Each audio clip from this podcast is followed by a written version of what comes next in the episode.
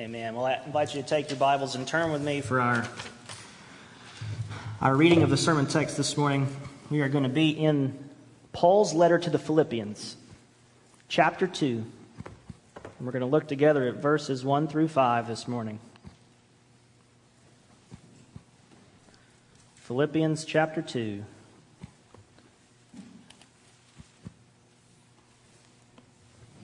Now I'll invite you to stand with me for the reading of Holy Scripture.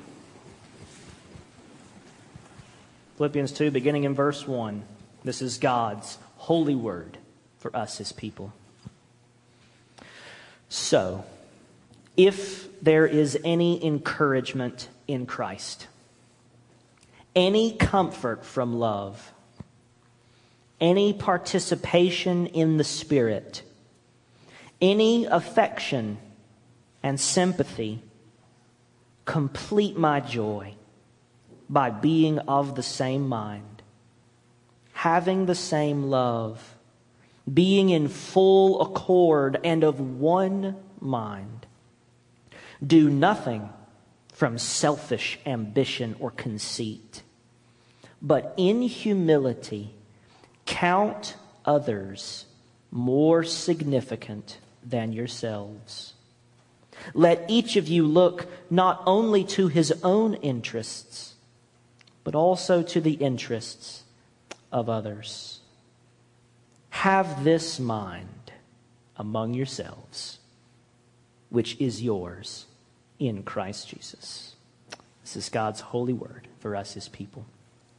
Father, we ask now that you would bless the reading and preaching of your word, that your truth would go forth and do what only it can do to melt the hard heart, to bring light to the darkened mind, to bring newness to the will, so that we could be changed to be more like Jesus, that we could embody the truth of this scripture, that we could live out the calling you've put upon each one of us as a member of the body of Christ. And we ask it for your glory and for our good. In Jesus' name, amen. And you may be seated.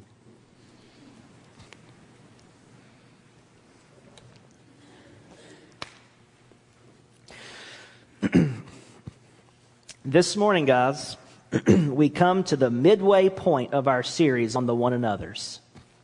We had the opening sermon on the fact that we are members of one another is sort of the prologue or the preamble to our 10 one another commandments. And we've looked at four, and today we come to number five. So this is sort of like the hump day of our series. right? You get over this one, and it's all, it's all downhill from here. It's been, I trust, a very illuminating as well as a very challenging series so far. I trust that it's been that way for you as it has for me. Because you just have to live with this for about, what, 40 minutes or so? I have to deal with this all week. All right, so I have to stare this stuff in the face for a week and look at all the other verses. And, and believe me, I'm, you may you imagine me in a, I'm sort of at my workbench and I'm creating, I'm sawing the beams and I'm assembling everything and I'm getting everything just so for the sermon. I'm leaving a lot of shavings on the workroom floor, okay? maybe when this is over, I can give you, I'll write something up and you can, we can all, you can have this as maybe a reminder or something. We'll see, we'll see where that goes. But I trust it's been challenging and illuminating and encouraging and I hope that it's been changing, life changing so far. None of this stuff is supposed to be microwave sanctification, where you just pop it in for, for three minutes and boom, you're sanctified, and now you do all this perfectly. Okay? Microwave Christianity isn't for Presbyterians. This is marathon Christianity, not microwave Christianity. All of us are trying to persevere in our faith and good works all the way to the end. This is something we do from the time we're born again to the time we stand before the Lord. And it's a gradual process as we gradually, ever more, little by little, year after year, make our way towards conformity to Christ. And these are just little steps along the way. So I don't want anybody to have an, an unnecessary guilt trip to think, oh man, we've already done four of these, and I'm just feeling like I'm a goner.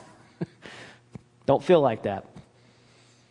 Begin making progress. Take those first steps in a new direction. So, this morning, my challenge right up front is if you're feeling like that, let us all continue to pray over these things and to ask the Lord to help us walk fully and freely in the path of obedience.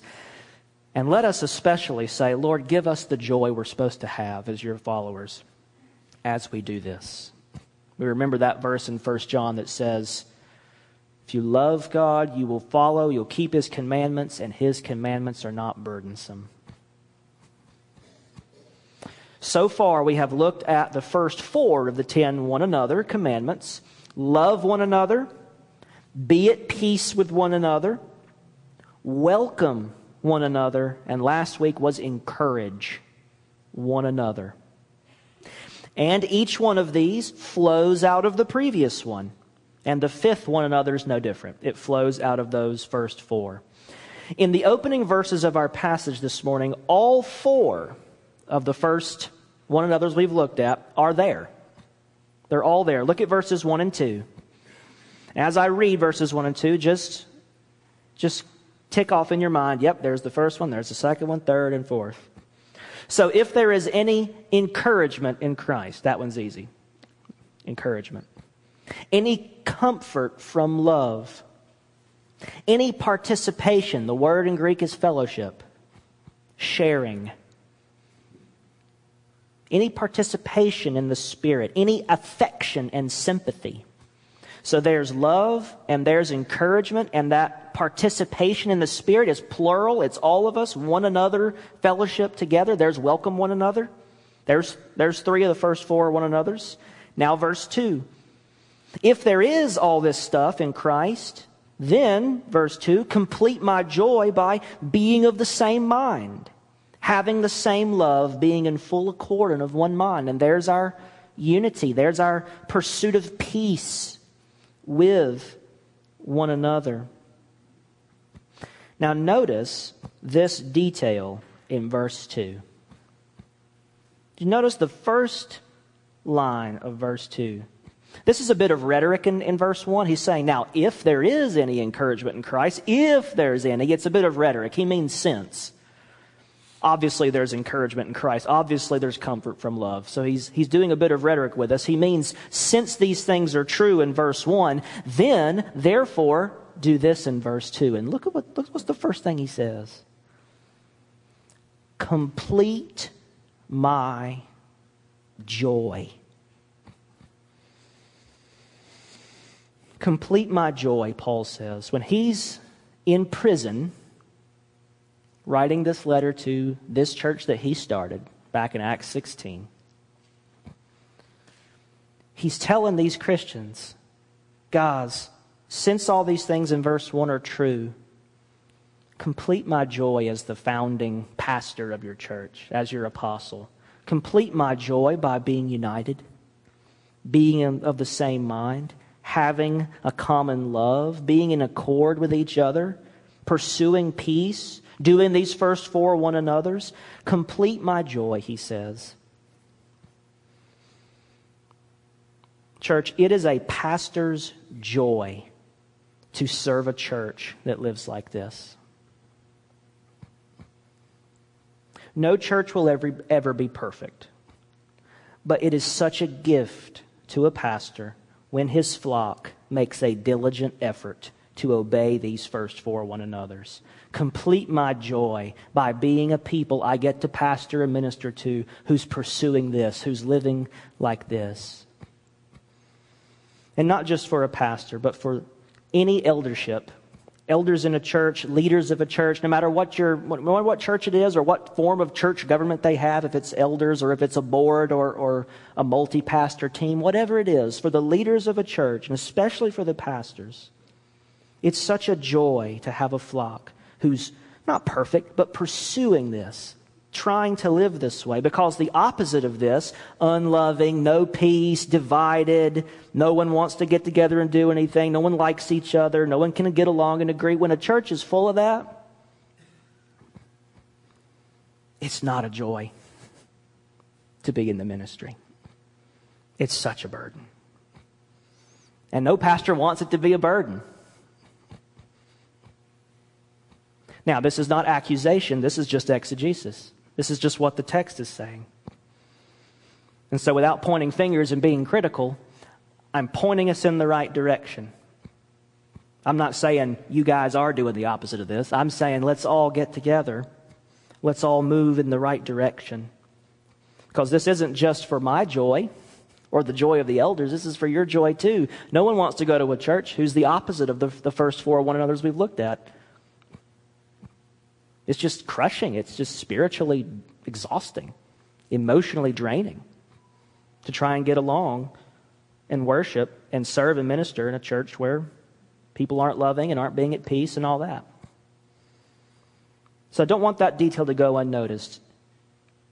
It's a joy to be in a church that walks in obedience, and it's a burden to be in a disobedient church. So let us go strong after these one another's. Now, flowing naturally from verses 1 and 2 is our fifth one another, and it's honor one another. The word honor doesn't occur in the passage, but honoring one another is what's described in this passage. Elsewhere in scripture we find in 1 Peter 1:17 the command straightforwardly honor everyone Romans 12, 17, repay no one evil for evil, but give thought, consider, think about, give thought to do what is honorable in the sight of all. Give thought, be careful to do what is honorable in the sight of all. Honor everyone, honor one another. To understand and apply this commandment, this one another, we're going to focus on verses 3 through 5 of Philippians chapter 2. And we'll pull some other passages in that are related to it. And now there are three points to consider this morning. And each one in your handout is the answer to a question. Here are the three questions. Question one What does it mean to honor one another. Question two How do we show honor in our relationships? And third, what does Jesus give us to enable our honor? That's where we're going this morning. So, first, what does it mean to honor one another? What is biblical honor? Now, in your handout, there's a word you should add to point one. I'd already given Gladdy the notes before I thought of something to add. So rather than have her reprint it, I'll just tell you to add a word to it. So you see, point one is prize, praise, and then add this one prioritize. Prioritize. So, what is what does it mean to honor one another? What's biblical honor? Well, the Greek word for the noun honor has several uses in the Bible, and here's, here's two. Here's two that tell us what biblical honor is. First of all, this word honor in Greek is used for how much something costs. It's the price of something you'd pay in the market. And from there, it turns into the value of something, how precious or how important or how significant something is. That's its honor in Greek. And then you turn that into a verb, and it means to prize. It means to ascribe worth, value, costliness, preciousness, importance, significance to something.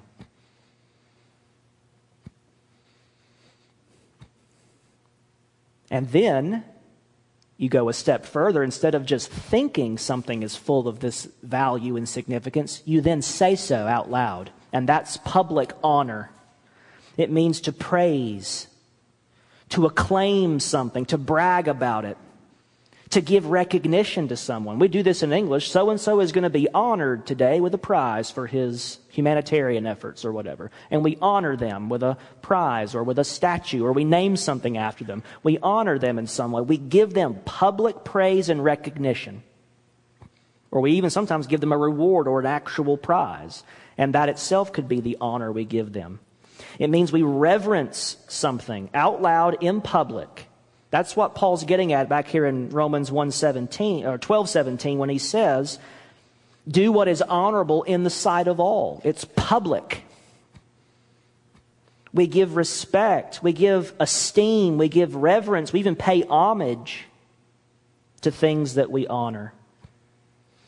And biblical honor is a selfless virtue. It's all about extolling, praising, recognizing someone else for who they are or for what they've done. It's always directed towards and focused on someone other than you.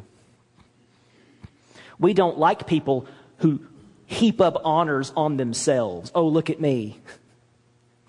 We, we don't like to be around people like that who are greedy for their own praise and recognition. They're just insufferable to be around who thinks it's all about them and they're the best and they deserve all the attention and all the credit. We don't like being around others who are like that. And when we honor someone, biblical honor is always directed outward, it's always directed at someone else. So take these two uses of the Greek word for honor something's value, that you prize it, and that you praise it. Prizing and praising, those first two points on number one. So when we honor one another, we're valuing each other. We're considering each other to be very important, very significant. We count other people as precious to us, valuable, meaningful, costly. Now, you may be tempted to think, well, doesn't that kind of sound like love? You love somebody, you, you, just, oh, I love that person and I, I, really care about them and I value them. Sounds kind of like love.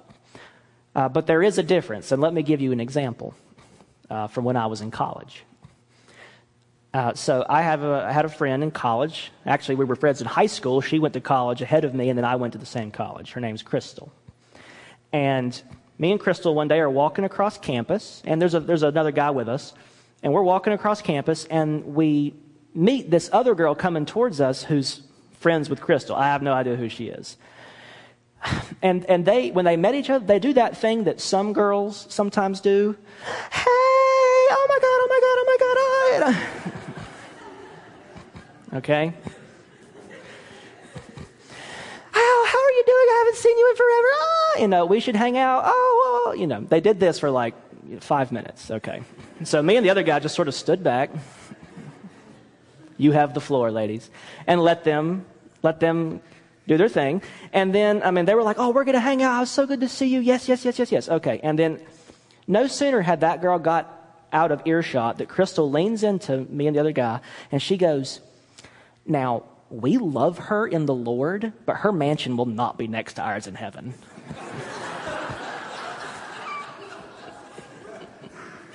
okay. um, do you see the difference?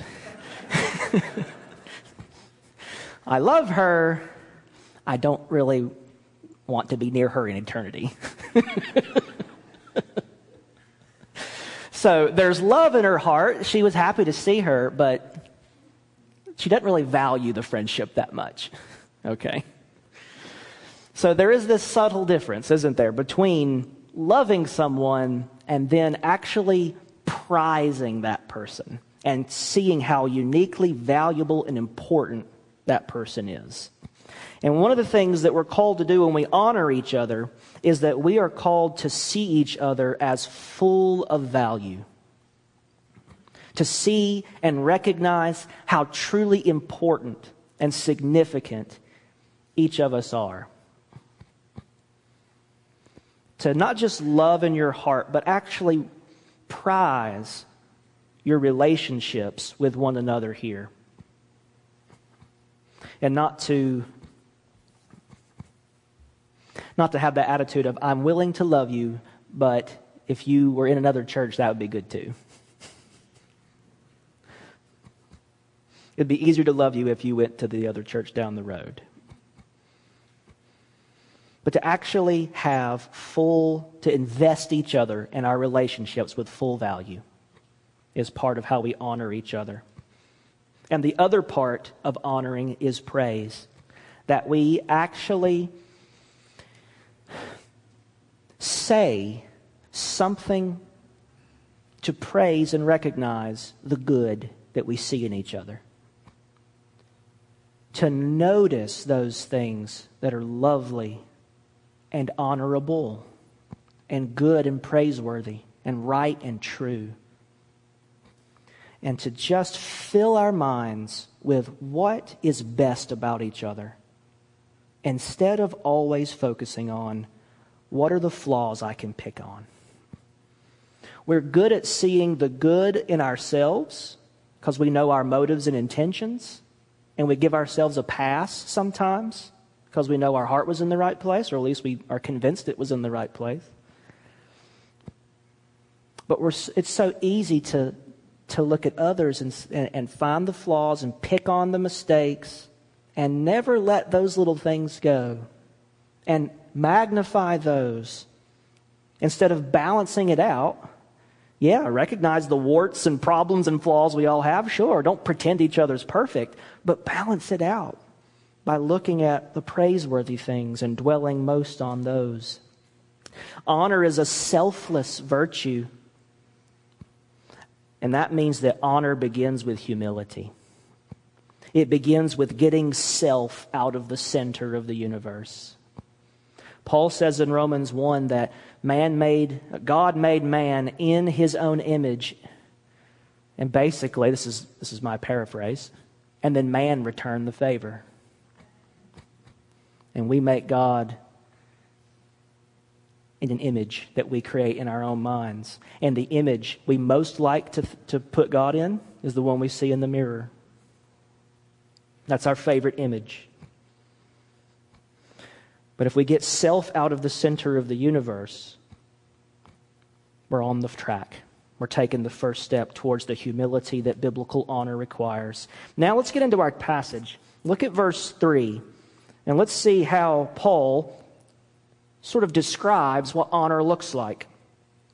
Look at verse 3. He says, Do nothing from selfish ambition do nothing from selfish ambition. This is why honor starts with humility. Selfish ambition. We think our agenda, our plans, our desires, our schedule, our ideas, our needs, our feelings are more important and more urgent and more correct than anyone else's in the world.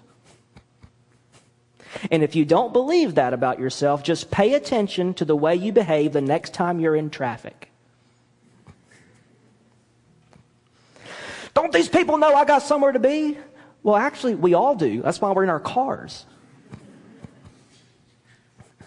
One of my favorite things that Sarah ever said was we were in traffic, and uh, I do this thing where people I don't know, I call them Marvin. It's weird, right? I'm really opening up to you guys. And so when somebody does something silly on the highway, I'll go, I'll like, move over Marvin or speed up Marvin or something like that. And I was doing this one day and, and I was not having a particularly good driving day. And Sarah just leans over and goes, You are Marvin.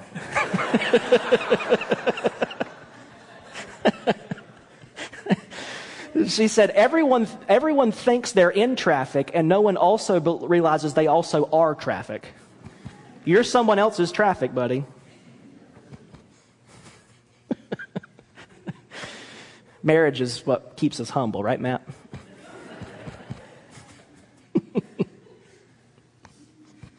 Selfish ambition. We really do think that what we have going on is really most important. Next time you're in traffic, pay attention. Or the next time you have to wait in a long line somewhere, or the food's not coming quick enough at the restaurant. Selfish ambition. We are very, very selfish. And our ambitions are always top priority. And Paul says, do nothing in the church from selfish ambition. Get self out of the center of the universe. And then he says, do nothing from selfish ambition or conceit. Now, conceit is vanity. Vanity about our own importance, our own greatness, how much better we are than others, and how entitled we think we are. And in all sorts of ways and in all sorts of areas, we struggle with selfishness, selfish ambition, and conceit about ourselves. And he says, instead of doing that, do nothing from selfish ambition or conceit, but, second half of verse 3, but in humility. In humility, or with humility, you could translate it. In humility, be done with selfish ambition, be done with conceit and vanity, and embrace humility. We must humble ourselves Biblical honor begins with humility. We must humble ourselves and give up thinking so highly of ourselves all the time. Put away our arrogance and our pride. And then do what? Last part of verse 3. But in humility, count others more significant than yourselves. The hardest part of the verse.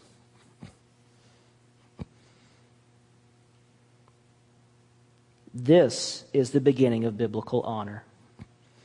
Count others more significant than yourselves. Instead of thinking all honor belongs to me,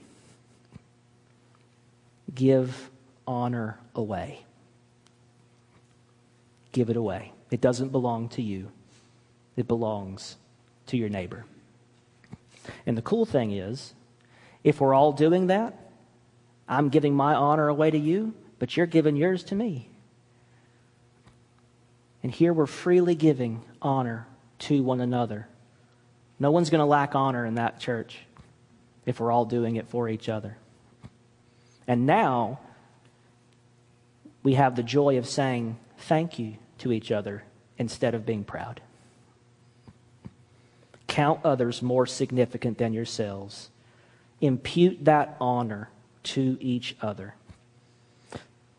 Honor means ascribing to others value, importance, and significance above yourself. It means prizing others, holding them in higher regard than you hold yourself. Honor one another means showing respect and giving recognition and praising each other when we do good. And now, that word I told you to add to point one prizing each other and praising each other. And then that third piece is prioritizing each other. This is verse 4. Look what Paul says in Philippians 2 4. Count others more significant than yourselves, into verse 3. Then verse 4 let each of you look not only to his own interests, but also to the interests of others. The Greek is very terse here. He doesn't actually use the word that means interests. He just uses a word that basically means things, stuff. I, I like that. We get caught up in our own stuff. Now, we have stuff we have to attend to. Notice it does not say that every time someone else has asked you for something, you have to drop whatever you're doing and just help them. Otherwise, you're selfish. It doesn't say that. It doesn't say that. It says, let each one look not only to his own interests, but also to the interests of others. You have stuff you have to take care of in life. You have responsibilities and you have your interests and you have things that are important and you've got to do the things you got to do in life. We all know that. But what you have to do in life isn't more important than what they have to do in life. And what this is saying is get outside yourself and prioritize time to deal with each other's stuff, to look out for each other's interests. Honor means putting our own stuff aside sometimes and being there for one another. And the reason it's honor is because we're treating what another person needs or what another person wants, their interests, their stuff, we're giving it value. We're treating it like it's important instead of saying, well, yeah, they're, yeah, forget them. I don't, eh, not worth it. Not worth my time. I'd rather not do it. And just what you're doing then is you're denigrating one another at that point. You're taking honor away from each other. We want to invest each other and, and, and your life and the things you have going on. We want to invest each other's persons and their lives full of value, prizing, praising, and prioritizing. God wants us to live lives of honor where we prize and praise and prioritize one another above ourselves. And this should be our ambition. Listen to what Paul says in Romans 12.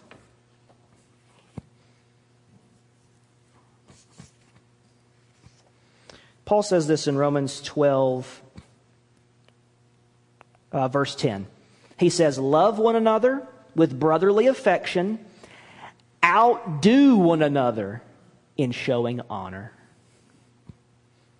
If there's going to be a rivalry in our church, if there's going to be a competition and we're going to be cutthroat with each other and see, I'm going to win.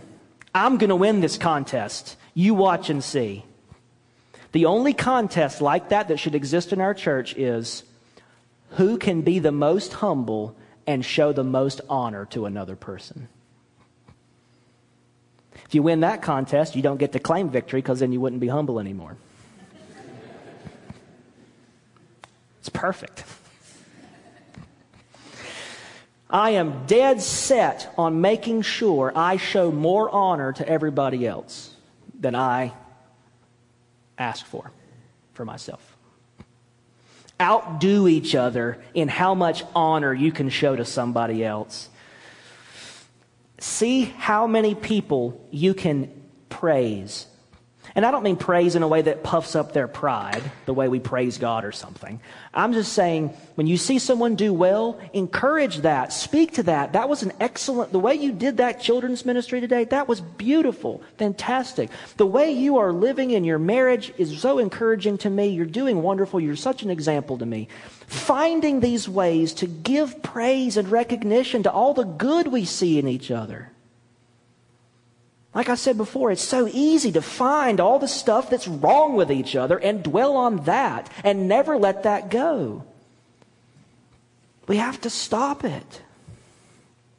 Philippians 4 8, Paul, Paul says, Finally, brothers, whatever is true, whatever is honorable, whatever is just, whatever is pure, whatever is lovely, whatever is commendable, if there's any excellence, if there's anything worthy of praise, think about these things. Dwell on the good in each other, and that will help us honor each other. Those are our marching orders to honor one another. That's the answer to that first question. What does it mean to honor? One another. Always be on the lookout for every opportunity to praise and celebrate one another instead of always looking to find fault or to criticize or to judge or to shame one another. Now, that's the longest point this morning. Point two due deference. The question, that's the answer to this question. How do we show honor in our relationships? We show due deference to one another according to the position each one of us has in the church and in life.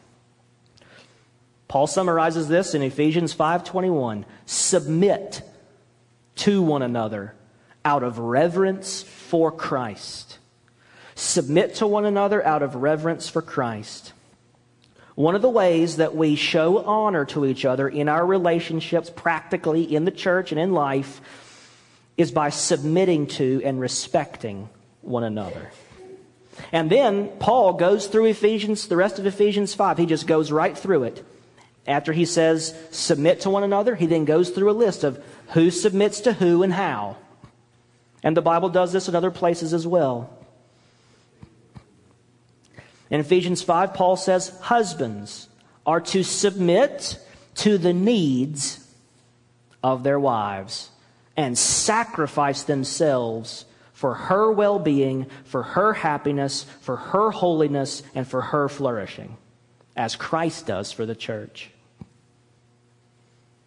Husbands submit their own selves, their very lives, to the needs and priorities of their wives.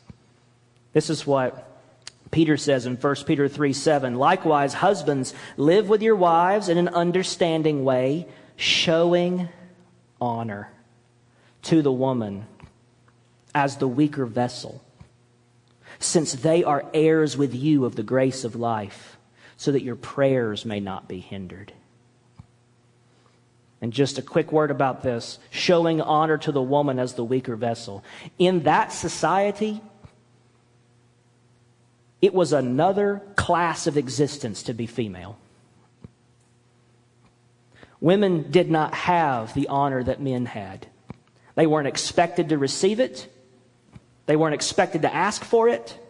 They were the weaker vessel. Some people in antiquity absolutely despised femininity, motherhood, things like that. So, what Peter, what the Bible is saying is give your wife the honor no one else will as the weaker vessel. Exalt her, lift her up, live with her in an understanding way, unlike all the non Christian husbands around you. Why? Because they are heirs with you of the grace of life. They are equal heirs with you of salvation, of the gospel, of eternal life, so that your prayers may not be hindered. The prayers of a couple are hindered when the husband doesn't show the honor that his wife deserves. Live with your wives in an understanding way. Show honor. And the way you show honor is you don't force your own agenda, but you submit yourself to the needs of your wife and sacrifice yourself for her the way Christ does for the church. And then he moves to wives. Wives are to submit to the loving headship and leadership of their husbands. And if they're living and loving and leading like Christ, that won't be hard to do. As the church respects the headship of Christ and follows his lead as his faithful companion, so the wife is to submit to the husband. That's the way you honor the husband. Third, children there in Ephesians, at the end of Ephesians 5 into Ephesians 6, Paul says, Children, submit to their parents and revere and obey them, as is fitting in the Lord. And then, Paul elsewhere in the Bible says all Christians are to submit to the elders of their church. Hebrews chapter 13, verses 17 and 18, it says, Obey your leaders and submit to them for they are keeping watch over your souls as those who will have to give an account. It's a heavy thing to be an elder in a church, to be a pastor, to be a leader, because the leaders have to give an account for how well they lead Christ's flock, not theirs. We are stewards of his bride, the bride of Christ, and he will not treat you lightly if you abuse his bride. That's a warning to us leaders and elders. It's a sobering warning. Obey your leaders, Hebrews says to the Christian churches, for they're keeping watch over your souls as those who will have to give an account. Let them do this with joy and not with groaning, for that would be no advantage to you. A church that won't let their leaders serve with joy but makes it a burden and causes them to groan under the stress and weight of having to lead an obstinate, disobedient, rebellious church is that it's no advantage to you, the people. If they're miserable leading you, that's not going to help you at all. So I, I, this text is calling us, just like I said at the beginning about there in verse 2 when Paul said, Complete my joy. Complete my joy by being on, on the same page, being of one mind with the same love. This text is likewise calling us to submit to the leadership of the elders of the church. And then verse 18, Hebrews 13, 18 says, Pray for us. Pray for us, for we are sure that we have a clear conscience, desiring to act honorably in all things. The elders of any church need your prayers. They need your encouragement. They need your support. They need to know that you're fighting alongside them, shoulder to shoulder, for the truth of the gospel and not against them. We want to serve with joy. I can speak for all the elders and say, we want to, how does it say? We desire to act honorably in all things. But we are broken, needy sinners, just like everybody else. And we need constant, constant supplies of God's patience and mercy to lead in a way that we think He wants us to go. And that won't be perfect, and there will be mistakes.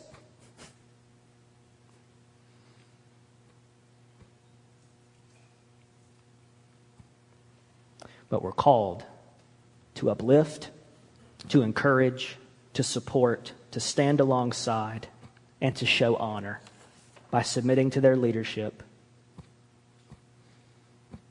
1 Timothy 5:17 Paul says let the elders who rule well be considered worthy of double honor especially those who labor in preaching and teaching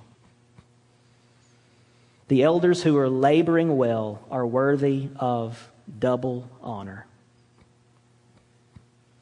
We honor the leaders of our church when we submit to their leadership. And we do those, we do point one prize and praise and prioritize. Doesn't mean you can't hold them accountable. Doesn't mean you can't come to me and if you disagree about something and say, I disagree, I have a criticism, I have a question, I have a problem. I have an open door to everybody in this church who wants to come talk about something they don't agree with. That's fine. I don't expect perfect agreement on every point. That's a pipe dream. That's never going to happen. And we need advice. We need to hear someone else tell us how it's coming across or how something landed on them or something that rubbed them the wrong way. We, we have to address real issues.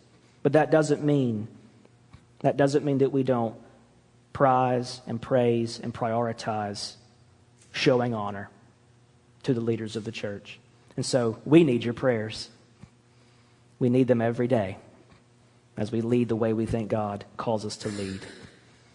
We should prize and praise and prioritize everyone in our church and submit to one another in whatever position God has put us in, showing due deference, complete respect, full recognition to anyone we see doing something good. And now, the last point this morning. What does Jesus give us to enable our honor? And the answer is He gives us dignity and He gives us the gospel.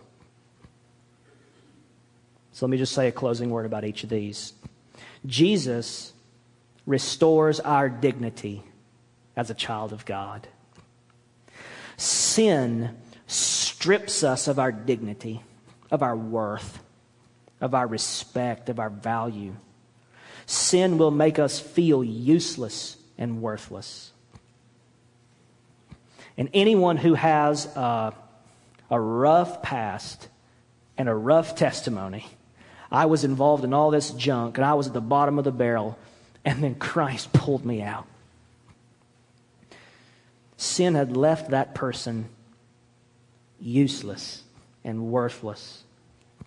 Sin ruins us, strips us of the value we have as image bearers of God. And what Jesus does is he rescues us from sin and he restores our dignity as the redeemed image bearers of God. Jesus comes along and even while we were still sinners, dies for us. Listen to what Paul says in 1 Corinthians chapter 1. Starting in verse 26, he says, Consider your calling, brothers. Not many of you are wise according to worldly standards. Not many were powerful. Not many were of noble birth. But God chose what is foolish in the world to shame the wise. God chose what is weak in the world to shame the strong. God chose what is low and despised in the world, even things that are not, to bring to nothing the things that are. He says, Think about yourselves, Corinthians. You're not these big, awesome, important people in your society. Some of you are nobodies from nowhere, nothing to no one. And Jesus comes along and dies for you to make you his and to give you a weight of eternal glory. Amazing good news to the outcast, to the one who's broken, to the one who feels all their dignity has been ruined. So that no one, so that no human being might boast in the presence of God. And because of him, you are in Christ Jesus, who became to us wisdom from God, righteousness, sanctification, redemption, so that as it is written, let the one who boasts boast in the Lord. Jesus gives us a place of honor in his body. He restores to us the honor we lost through the degradation of sin. And second, he doesn't just give us our dignity back, he gives us the gospel so that we can give each other their dignity back. In the gospel, we see the perfect example of Jesus as our model to follow. And that's verse 5 of our text. Have this mind among yourselves, which is yours in Christ Jesus. Christ, the one who humbled himself and took the form of a servant and became nothing and went all the way to the cross for us. We see in Christ the example, the model to follow, and we see in his triumph the gospel grace that enables us to honor one another as his redeemed people. And the last thing Jesus gives us in the gospel is this. He says in John 12 26. If anyone serves me, he must follow me. And where I am, there will my servant be also. If anyone serves me, the Father will honor him. God the Father will honor the followers of Jesus. That's gospel grace. 1 Peter 1 7. The tested genuineness of your faith is more precious than gold that perishes, though it is tested by fire, so that it may be found to result in praise and glory and honor at the revelation of Christ. That's when we'll hear the words, Well done, good and faithful servant. The gospel restores our dignity, shows us the example of Christ for how we honor others, and then it promises us that we will be honored as well for our faithfulness. God the Father and the Lord Jesus have made us honorable by grace. And if God, the Trinity, has done this for us, then oh, let us honor one another with all that we have. This is the last text I'll leave you with. 2 Timothy 2:21. Therefore, if anyone cleanses himself from what is dishonorable, he will be a vessel for honorable use, set apart as holy, useful to the master of the house, ready for every good work. Oh, church, Forks Church, let us cleanse ourselves from all those things that are dishonorable so that we can be an honorable vessel in the hands of our Lord, useful to the Master. Useful to the Master so that He can work through us His perfect will as we seek to honor one another. Amen. Let's pray.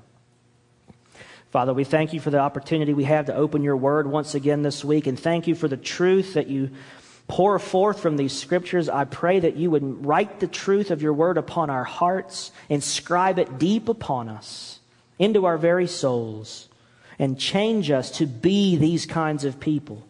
Not just people who try to do new things, but make us new creatures in Christ. Fill us with your spirit. Empower us to go forward and to honor each other as you have called us to do. We ask it in Jesus' name. Amen.